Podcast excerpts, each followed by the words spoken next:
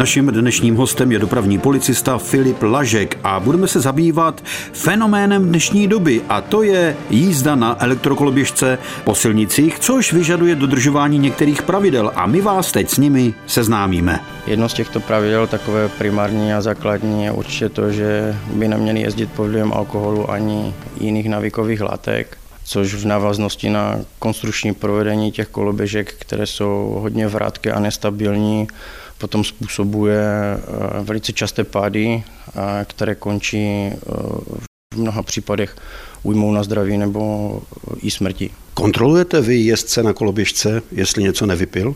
Určitě, tak z hlediska té platné legislativy, pokud bereme ty sériově vyrobené koloběžky nebo elektrokoloběžky, tak oni ve většině případů při splnění určitých těch technických parametrů jsou chápány na roveň jízdního kola, takže určitě na to hlídky se zaměřují. Dále je to odhalováno tyto deliktní jednání například v souvislosti s tím, že ten člověk se stane účastníkem dopravní nehody nebo jí způsobí a potom je to automaticky vlastně ta dechová zkouška. Můžou jet na koloběžce dva? Na koloběžce by neměli jet dva.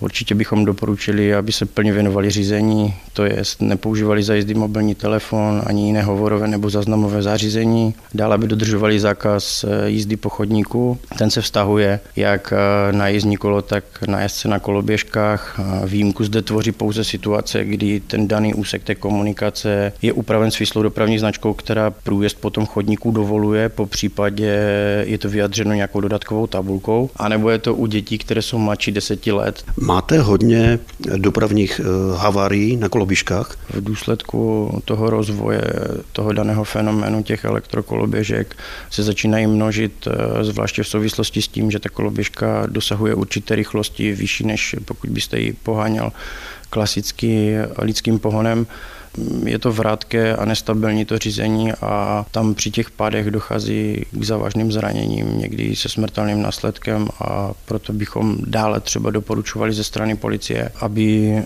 lidé, kteří jezdí na těch elektrokoloběžkách, používali ochranné přilby i v případech, kdy jim to zákon neukládá, což jsou pouze osoby mladší 18 let, ale z důvodu ochrany zdraví, aby to prováděli, i když nemají tu zákonnou povinnost. A je to zejména z toho důvodu, že zdraví má ten jedno a je škoda o něho přijít přijít například z důvodu nějakého banálního pádu na komunikaci. Posloucháte rozhlasový seriál Bezpečný průvodce džunglí zločinu s dopravním policistou Filipem Laškem.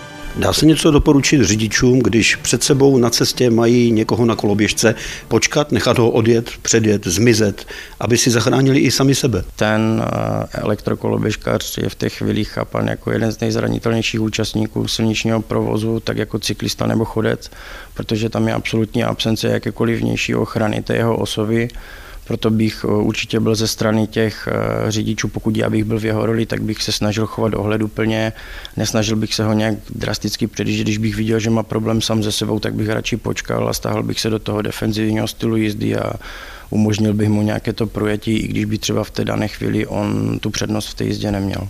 Některé koloběžky jsou velice výkonné. Ty základní korektivy jsou vyjadřeny ve vyhlašce 341, která je prováděcím předpisem k tomu příslušnému zákonu. Nejdůležitější jsou výkon a rychlost. Ten výkon nesmí překročit 1 kW, což je 1000 W a ta rychlost by neměla překročit 25 km v hodině.